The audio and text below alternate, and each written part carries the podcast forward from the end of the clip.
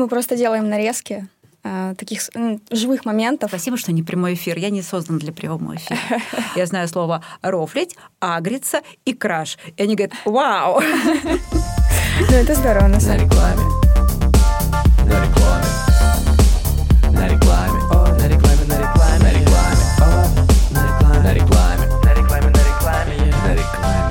Привет! Ты слушаешь подкаст «Ой, я на рекламе». Здесь я задаю вопросы, которые волнуют студентов и начинающих рекламистов, приглашенного преподавателя с огромным опытом.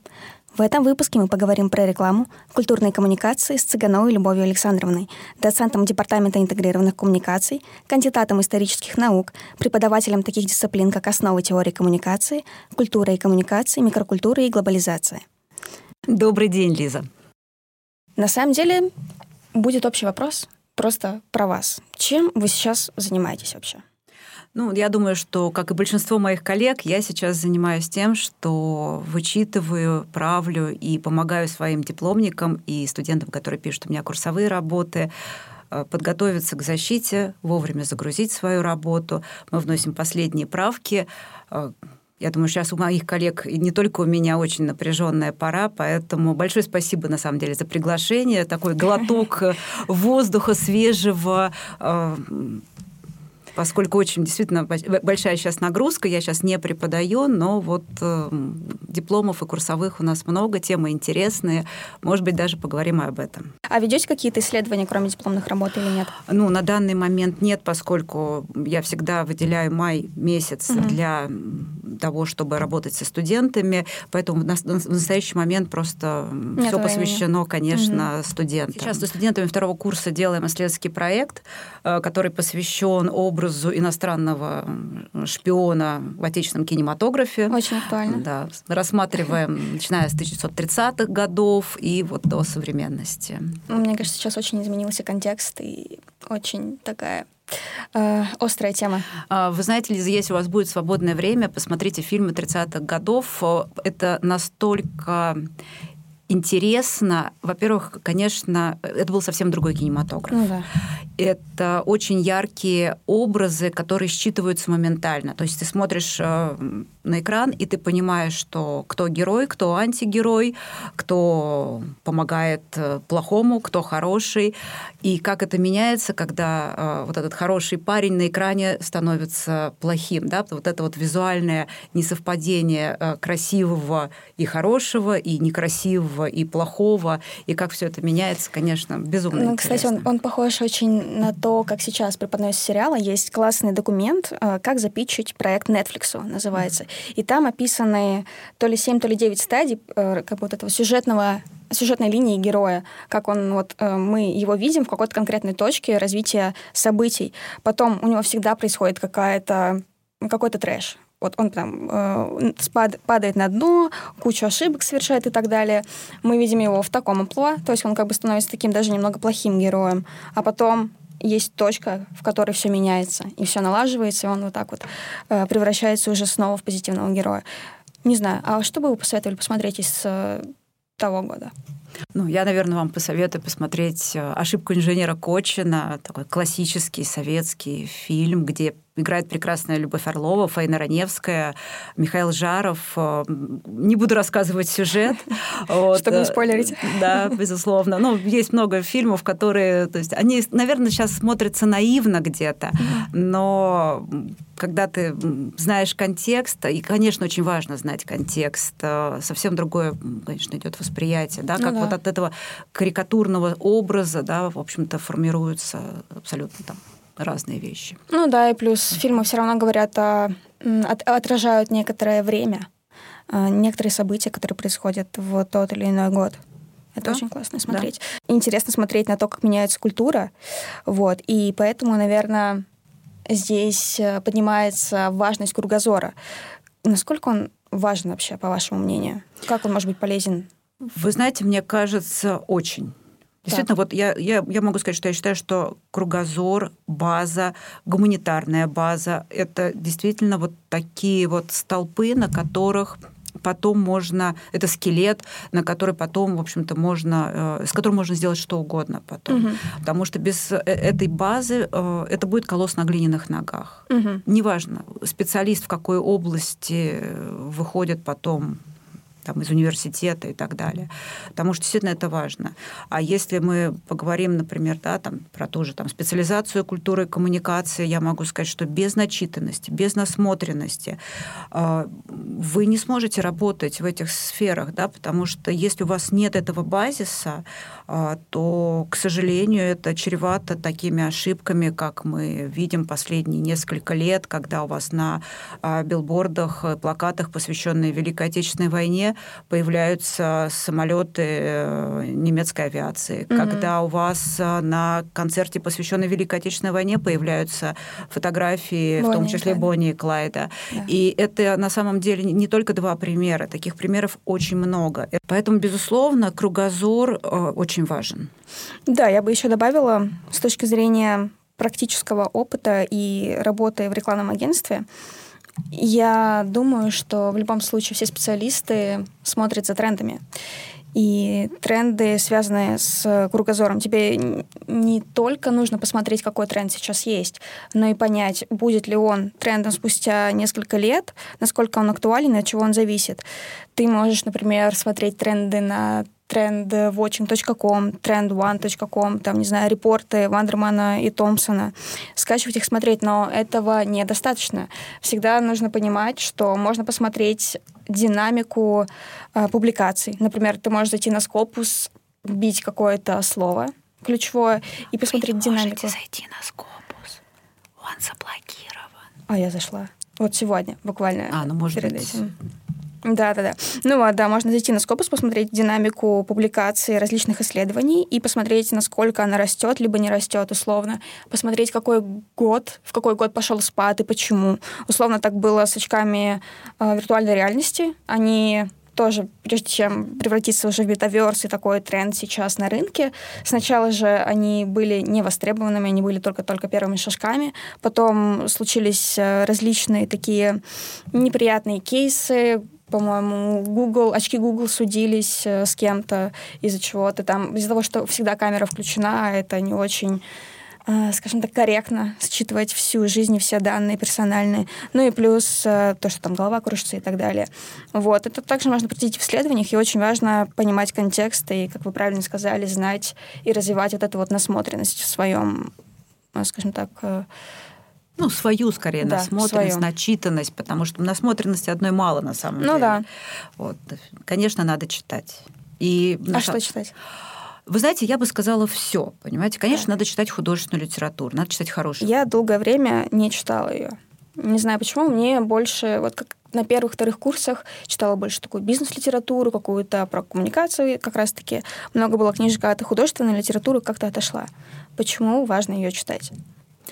Знаете, мне кажется, это формирует язык, угу. это формирует вашу речь а, вы читаете, и главное не слушать, а именно читать, да, когда вы видите и прочитываете, да, то есть у вас двойная идет история, угу. да, вы, то есть видите, вы как бы все равно про себя как бы все это проговариваете. Это формирует вашу речь, это э, расширяет ваш словарный запас, да, и конечно, мне кажется, вот, помогает вам формулировать ваши слова. Это помогает вам потом писать. Не художественный текст, а даже любые другие. Да, это не надо будет вам открывать словарь синонимов, чтобы угу. несколько раз э, на странице не писать э, данная работа таким образом. Тем не менее, и сейчас еще, наверное, что-нибудь. И, например, это четыре слова паразита, которые встречаются на каждой странице в каждой студенческой работе. Популярные слова стоит их избегать. Как в целом можно расширять кругозор? Во-первых, читать, да, во-вторых, конечно, ходить в музеи, ходить на выставки, читать, конечно, не только художественную литературу, но и, наверное, научную литературу, потому что не вся научная литература написана скучно, да. А, конечно, ходить по городу, смотреть города, там, Москва, Петербург, Нижний Новгород, Пермь, где бы вы сейчас как бы не находились, походите по городу, посмотрите, есть прекрасные путеводители, посмотрите, кто построил, когда построил, как менялся город, какие были э, разные стили архитектурные там, и так далее, как восстанавливались какие-то города, как строились заново. Мне кажется, это безумно интересно, и не только просто пройтись и посмотреть, да, есть прекрасные проекты, например, со старыми фотографиями, и рекламировать не буду, э, но когда я в то, когда бывает свободное время, я гуляю по Москве, я очень люблю остановиться э, рядом со зданием, которое меня заинтересовало. Если я не знаю, что это, я всегда захожу на этот сайт, я смотрю, что там было, как это здание выглядело 50 э, лет назад, 100 э, лет назад, если такие фотографии сохранились, там просто собран большой массив данных. И, Есть, конечно... кстати, вот сайт mm-hmm. только с стрит-арт ну, то есть mm-hmm. граффити разных городов. Вот это тоже интересно смотреть. Я, к сожалению, не помню, как он называется. Mm-hmm. Напишу вам в описании. Вот. И вот каждый раз, когда приезжаю в какой-то город, даже если это родной город, я всегда смотрю, какие граффити есть и куда можно сходить посмотреть. Но вообще, мне кажется, это классно, потому что это некий культурный код города. Да. Чтобы погрузиться в контекст от этого. Какое значение оказывает культура на коммуникации? Ну, вопрос, конечно, очень сложный, очень интересный. На самом деле, э, культура, ну, если мы вспомним таких классиков вообще межкультурных коммуникаций, да, если мы вспомним того же Холла, вообще культура и есть коммуникация, коммуникация – это культура, потому что культура является тем базисом, на котором основывается все, вся дальнейшая коммуникация. Мы можем говорить про э, кросс-культурные коммуникации разных стран, да, мы можем говорить э, про коммуникации э, разных э, этнических групп. Мы можем говорить рассмотреть это в формате э, микрокультурного подхода, потому что, или поколенческих культур. Да?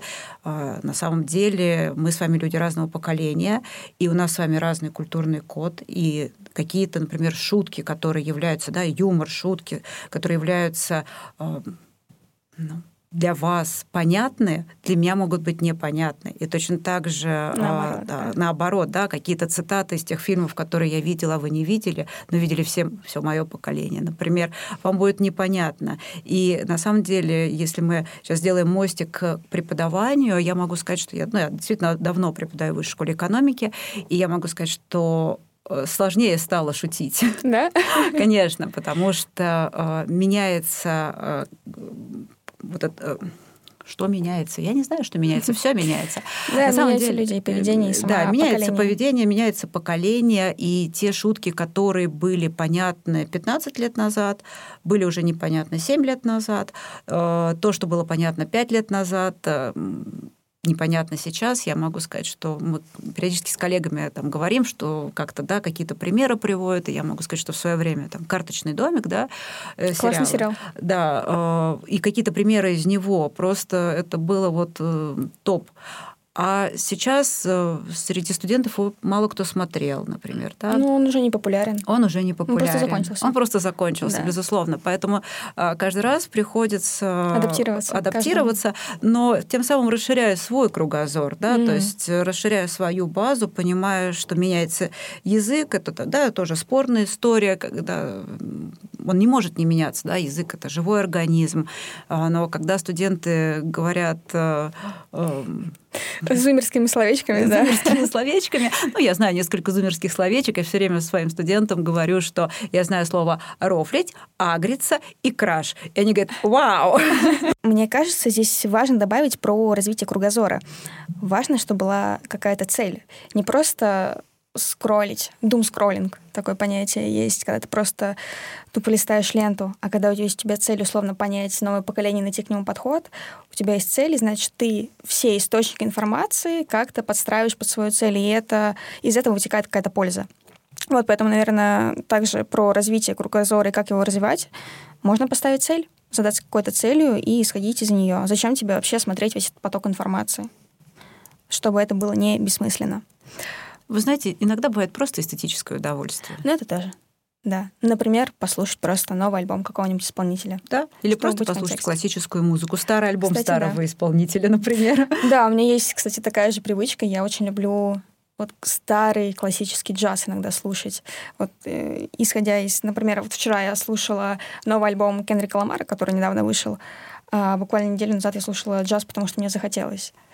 Вот. Мне кажется, это очень классно развивает э, твою, твой взгляд на мир. Ты совсем по-другому смотришь.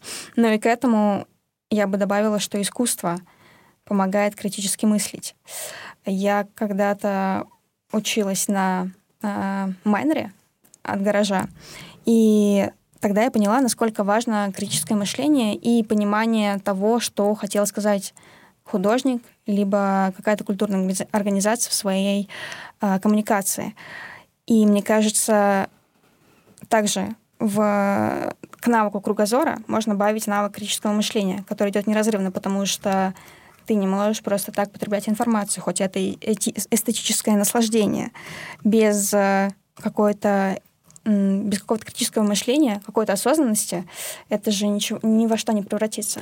Да, я голове. с вами, конечно, согласна. Критическое мышление, наверное, такой базовый скилл, да, вот вы любите иностранные слова, да. поэтому я скажу, наверное, критическое мышление – это такой базовый скилл, да, который позволяет э, фильтровать в том числе, да, и если даже уж не фильтровать, то, по крайней мере, вырабатывать э, какое-то отношение к тому, что ты да, да. видишь, да, к тому, что угу. ты видишь.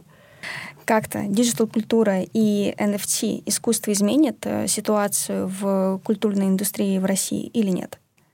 Знаете, это сложный вопрос, а поскольку, ну, как бы, безусловно, э, криптоискусство, э, digital-искусство, оно существует, и оно появилось не вчера и не позавчера. Да? Есть выставки, есть уже известные имена. Я не Брикспейсер, например. Или Покрас Лампас, вот э, тоже очень популярный. Ну, надо сказать, что Покрас Лампас все-таки начинал как ну, да. Э, художник граффити, угу. и да, какие-то у него были дизайнерские проекты, то есть. Угу. Я... Ну да, он более традиционный, но все равно сейчас, ну как бы это другой рынок. Да. Нужно на него зайти тоже быть в топе там. Э, да, тут как бы ты можешь выезжать за счет своего имени, но в любом случае там люди не то чтобы прям э, интересующиеся классическим искусством. Там немножко другой, другая ситуация потребления. Там другая ситуация потребления, там э, совсем другое сообщество, и я думаю, что в ближайшее время мы увидим, потому что это сообщество на самом деле оно только начинает формироваться, mm-hmm. и вот NFT оказалось э, таким неким связующим э, каким-то звеном, звеном. Элементом, поскольку ну самый NFT это ну как бы, вы понимаете э, вот ну что такое не, да не это просто запись в блокчейне на самом деле, но да. за которую ты заплатил баснословные деньги. Или не баснословные действительно... деньги, ну, да. понимаете, не все, как говорится, Леонардо да Винчи да, в этой жизни. Поэтому, но вокруг вот этой истории формируется сообщество. Поэтому я думаю, что мы увидим, как это будет существовать и как оно будет развиваться через какое-то время. Я не думаю, что классический музей, да, был проект у Эрмитажа, угу с продажей с, прода- картины с продажей, да. да, был такой проект. Насколько я знаю, а, другие крупные музеи такие проекты пока не делали, и это говорит о том, скорее, на мой взгляд, что, а, видимо, это Рынок пока не готов, на самом либо деле. Либо рынок не готов, либо это э, все-таки уже смещение вот этого представления о музее как о неком храме, угу. да, такой храм искусств, вот э, в какую-то вот совсем э, бизнесовую историю. Угу. И все равно, мне кажется, для культурных институций э, очень важно держать вот этот баланс. Понятно, что все должны зарабатывать, но не забывать, что у всех культурных институций все-таки несколько функций, да, угу. и функции хранения, если это мы говорим про какие-то музеи, и коммуникационные есть функции, и образовательные, и там много-много других. Финансовая история всегда важна, но она не может быть единственной да, целью. Она не может, это не может быть единственной сферой деятельности культурной институции, поскольку все-таки у культурных институций довольно много функций. Я считаю, что вот как раз пандемия, которая была некоторое время назад, и когда был период локдауна, когда э, наши ведущие музеи и малые музеи смогли, э, мне кажется, очень помочь э, как бы людям, которые адаптироваться, да. адаптироваться, потому что они проводили э, лекции, они проводили онлайн-экскурсии. Мы прекрасно с вами понимаем, что вот 3D-туры по Лувру там, или там, по mm Эрмитажу, он появился 3D-тур не вчера, да, то есть это ну, не да. новые технологии, и всегда и там на многих сайтах музеев были эти туры, были коллаборации с, там, с Google Art and Culture, молча, и были там фотографии экспонатов, все это было. Но не было запроса у пользователей. Безусловно, не было запроса у пользователей, но то, что они смогли э, помочь, мне кажется, вот даже как-то морально, да, людям, которые, ну, как бы были, э, дома, да, не угу. могли как бы, свободно куда-то передвигаться своими э, программами, какими-то программами онлайн, мне кажется, это вот такая гуманистическая история, она очень важна, и это, наверное, об этом как бы никогда не... Ну, для этого и существует, да, да наверное, искусство, культура, которая позволяет э, человеку оставаться человеком. Я бы еще к гуманитарной такой цели mm-hmm. добавила важность идти ногу со временем, музеем, чтобы не отставать от э, аудитории и от того времени, в котором она существует, потому что в любом случае аудитория меняется, и для того, чтобы заинтересовать э, пользователей, аудиторию, нужно предоставлять э, форматы, которые привычны для них. Я, с одной стороны, с вами согласна, но предоставляя новые форматы, и когда вы идете в ногу со временем, вы забываете, что в музей ходят не только ваши ровесники. Ну да. И мне кажется, очень есть небольшой, может быть, большой, мне кажется, это такая хорошая исследовательская проблема, а, как люди, которые старше вас, люди другого поколения, будут воспринимать а, какие-то нововведения. Угу будет ли, э, не оттолкнет ли их как аудиторию от, ну, как бы от вас, как от культурной институции. Мне кажется, это всегда опять же, вот э, должно быть очень взвешенное решение. Безусловно, интерактивность это прекрасно, угу. но должна Она ли оставаться, да, должна ли оставаться вот классическая история?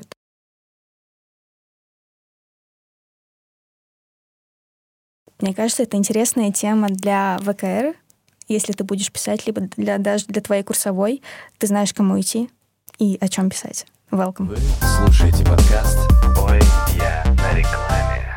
Что такое основы теории коммуникации, что там изучается и вообще почему в них полезно разбираться. Основа теории коммуникации — это одна из фундаментальных базовых дисциплин на программе рекламы и связи с общественностью. Возможно, вы давно изучаете, для вас это привычно, но когда ты студент и только-только начинаешь разбираться в теориях коммуникации, понимаешь, как это работает и как это может работать, вот это вот незабываемое чувство познания, оно вообще невероятно. Ну и плюс, мне кажется, это такая база, которая помогает и позволяет двигаться дальше. Да, безусловно. А главное, вы не изобретаете, по крайней мере, в начале второго курса велосипед, потому да. что вы выясняете, что изобрели его немножечко раньше. А, кстати, все ли теории актуальны сейчас? Вы знаете, это сложный вопрос, а, потому что э, всегда остается основные базовые элементы, которые как бы, существуют практически во всех теориях, если мы говорим да, про классические теории, они до сих пор работают. Вы можете вспомнить э, того же Лассуэлла. И да, этой теории много лет. Много лет, но тем не менее у вас всегда есть источник, угу. у вас всегда есть сообщение. И реципиент. Безусловно, даже есть обратная связь. Да. Ну, кстати, это важно. Мне кажется, без... ну, сейчас, по крайней мере, обратная связь важна. Мне а. кажется, э, обратная связь важна всегда. Угу. И если нет обратной связи, э, конечно, ни о каком диалоге мы с вами говорить не можем. Ну, я скорее с точки зрения общения бренда и аудитории. Она сближается. Вот это сближается дистанция между аудиторией и брендом. Потому что раньше бренд мог просто диктовать условия и делать, потому что ну, мы так захотели. А сейчас важно слушать аудиторию, что она думает о тебе, и выстраивать коммуникацию, исходя из потребностей аудитории, а не просто диктовать свои условия. Да, я с вами соглашусь. Вот как раз, наверное, это и есть диалог, когда все друг друга пытаются услышать или слышат. А как обычно трансформируется теория коммуникации? Условно, например, мы в прошлом эпизоде вспоминали Маршала Маклюина, но он рассматривал только четыре основных медиа. Условно, радио, ТВ, э, глобальная деревня, там, интернет э, и, например, там, наружная реклама, условно, на билбордах. А что делать, если появляется новая медиа? Как ее можно встроить? Ну, во-первых, э, научная мысль не стоит на, на месте. Да? И уже есть теории, есть большой пул работ, которые посвящены коммуникации в сети, э, коммуникации в социальных сетях, а тому же фаббингу и digital детоксу, который является необходимой частью. И... Но мне кажется, было бы странно, если бы не адаптировались курсы, исходя Конечно. из развития рынка. Иначе Конечно. были бы вопросики в целом. Нет, безусловно. Я могу сказать, что это заблуждение на самом деле, которое существует, что если преподаватель много лет читает один и тот же курс, то он читает каждый раз одно и то же. На самом деле это неправда. Я могу сказать, что каждый год ты адаптируешь курс под э, новую аудиторию. Каждый mm-hmm. раз это новый курс. Он все равно отличается. Да, есть какие-то базовые истории, но все равно каждый раз это что-то, ну, обновленная угу. история, потому что появляется литература новая, да, а, выходят э, какие-то статьи, книги там, твоих коллег, да, там что-то обсуждается на конференциях. Конечно, вот эти вот э, последние новости, такие последние веяния, они важны, да, чтобы их э, адаптировать для там, студенческой аудитории, рассказать, что да, был Маклюин, был Лассуэлл, и много кто еще был, и они все прекрасны, там, или там можно вспомнить там франкфуртскую школу, но вот сейчас там, да, которые есть, которые выросли там на той же франкфуртской школе, есть, которые выросли на Маклюине исследователи, но они тоже привносят э, что-то новое.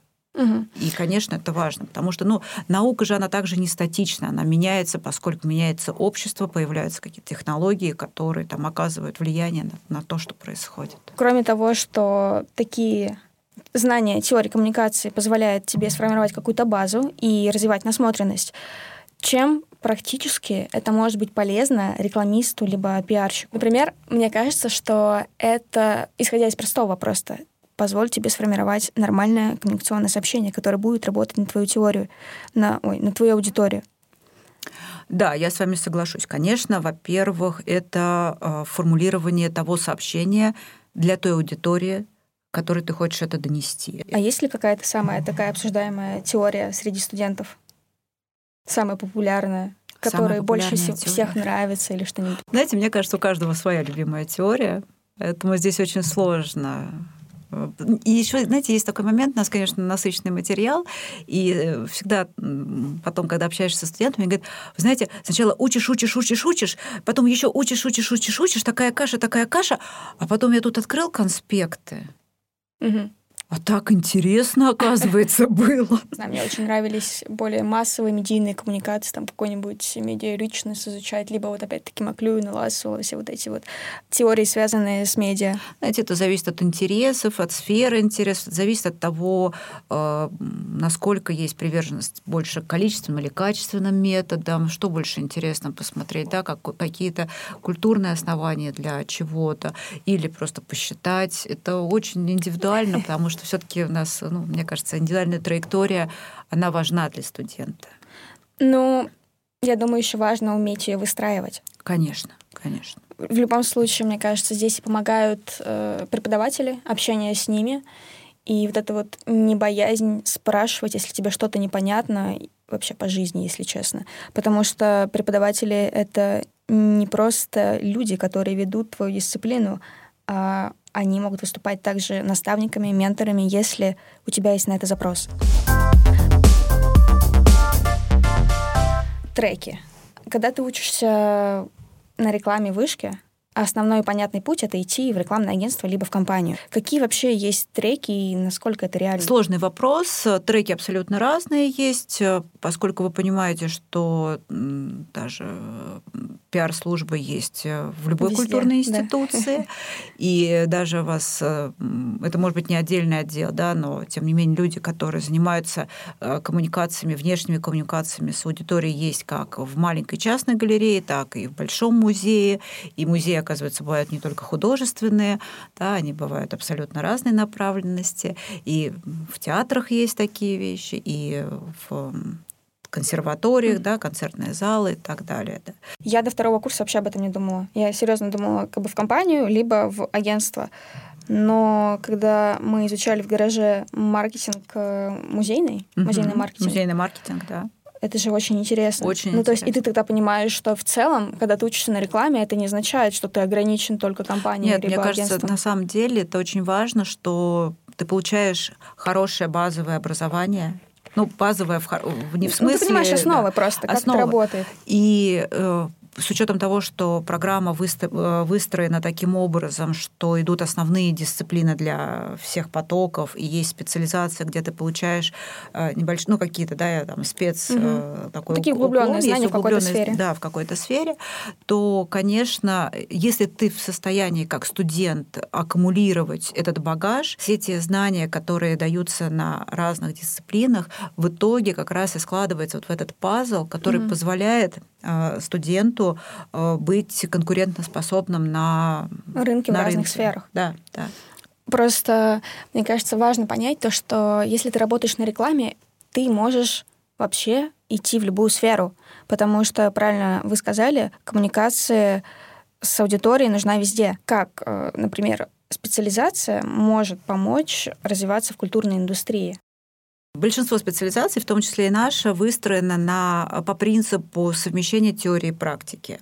Насколько это э, возможно и позволяет э, учебный процесс, мы стараемся приглашать э, спикеров из разных культурных институций, которые ну, во-первых, делятся своим опытом, а, во-вторых, а, дают, например, могут предложить какое-то задание. И у нас как раз в этом году будет а, итоговый проект. Я надеюсь, что у нас все сейчас получится по запросу одного из ведущих московских музеев, Ого. да, чтобы решить как раз проблему, как привлечь аудиторию в этот музей.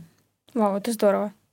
Поэтому это такие вот первые шаги, первый опыт попробовать, э, как бы в том числе. Мы стараемся да, приглашать из э, частных галерей, из государственных музеев, и стараемся приглашать людей, которые делают большие проекты, которые связаны не только с музейной деятельностью, потому что, к сожалению, у нас есть такой э, миф небольшой, хотя он иногда, иногда имеет под собой подтверждение, что культура и коммуникация это про музей. Нет, это не про музей, просто музеи э, одни из, наверное, самых таких ярких представителей культурных институций, которые, во-первых, и на контакт иногда идут э, легче, и которые студентов привлекают больше, поскольку все-таки, видимо, это вот это как раз тяга к посмотреть и так далее. Я очень надеюсь, что у нас получится и сходить со студентами в этом году в несколько музеев, посмотреть посмотреть, как работает э, изнутри, изнутри как, как это работает изнутри. Да? Потому что да, как согласовывается, как э, делаются проекты и так далее.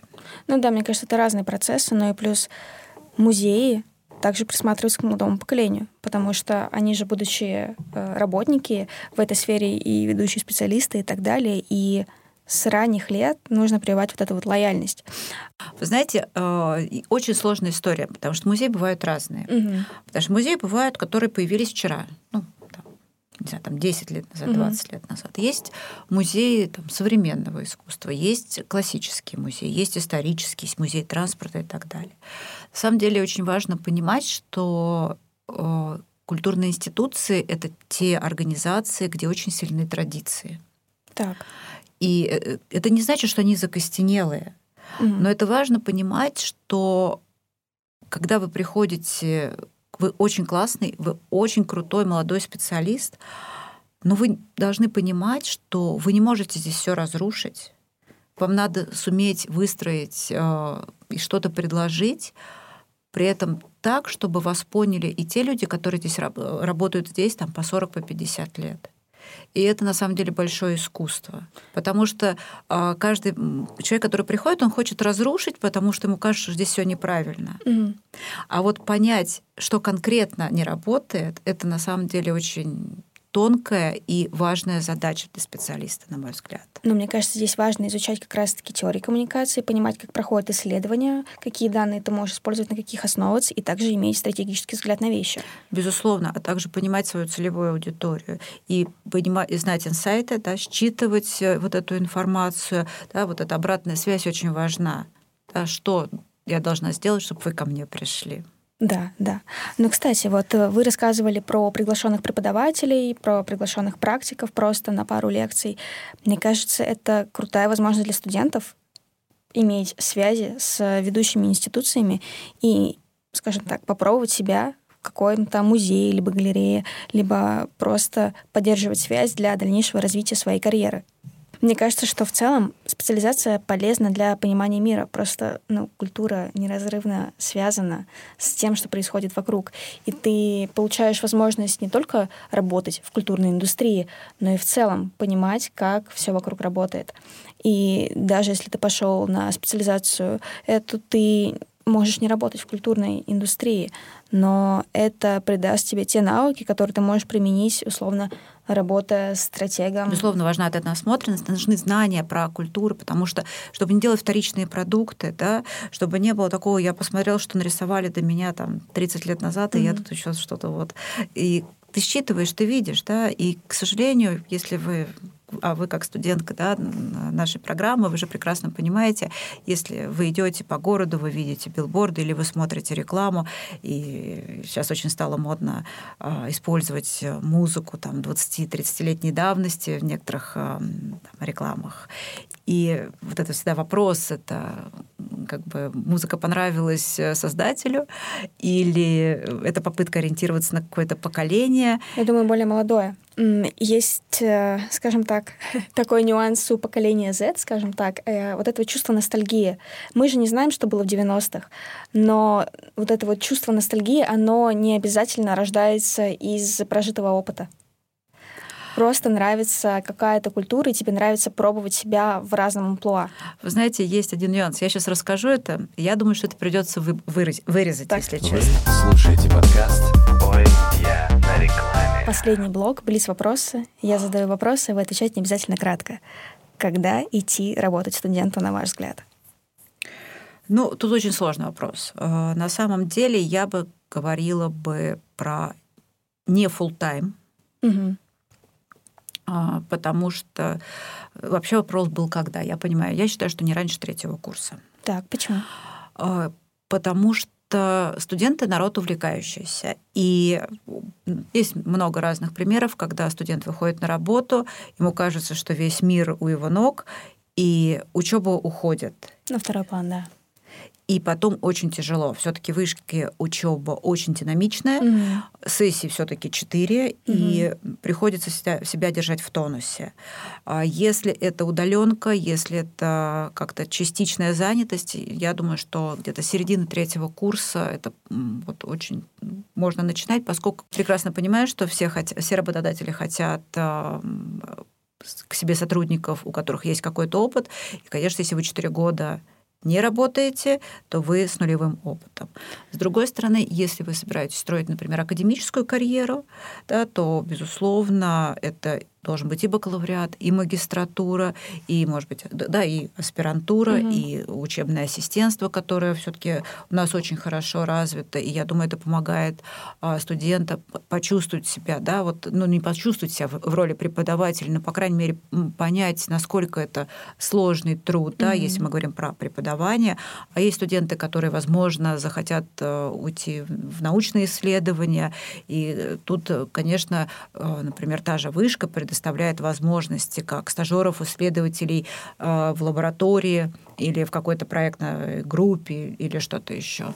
Ну, это опять-таки ярмарка проектов и то, что тебе интересно в целом по жизни изучать, исследовать, какая у тебя цель есть для развития твоих скиллов и тебя как специалиста.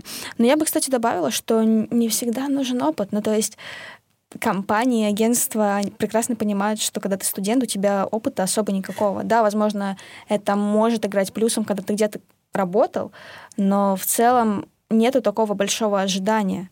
Когда ты идешь на стажировку, все прекрасно понимают, что ты студент, и это нормально. Главное понять, как ты анализируешь информацию, что ты за человек и чем ты можешь полезен тому или иному агентству. А как, на ваш взгляд, куда идти работать? Сложно.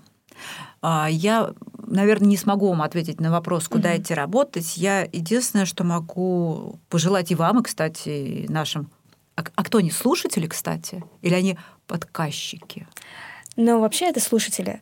Но у меня есть такой, э, такая рубрика «Подкастим» называется. Вот. Э, я даже не знаю, что из этого выходит, но это просто когда либо ты слушаешь, либо пишешь подкаст, и ты как бы подкастишь. Угу. Вот, поэтому не знаю. Слушатели, наверное. Слушатели? Да. Ну, ну принято говорить, что слушатели. Угу. Вот аудитория подкастов слушатели. Вот так вот. Единственное, что я вам скажу, и пожелаю вам, Лиза, и слушателям, что мне кажется, что работа должна нравиться. Mm-hmm. На самом деле это очень сложная история, потому что работа должна приносить удовольствие. Вы должны получать, э, получать удовольствие, вас, ну, вы должны ловить драйв от работы. И если это есть, то это Шанс классно. пойти к успеху гораздо выше. По крайней мере, шансы не получить стресс гораздо выше, гораздо ниже.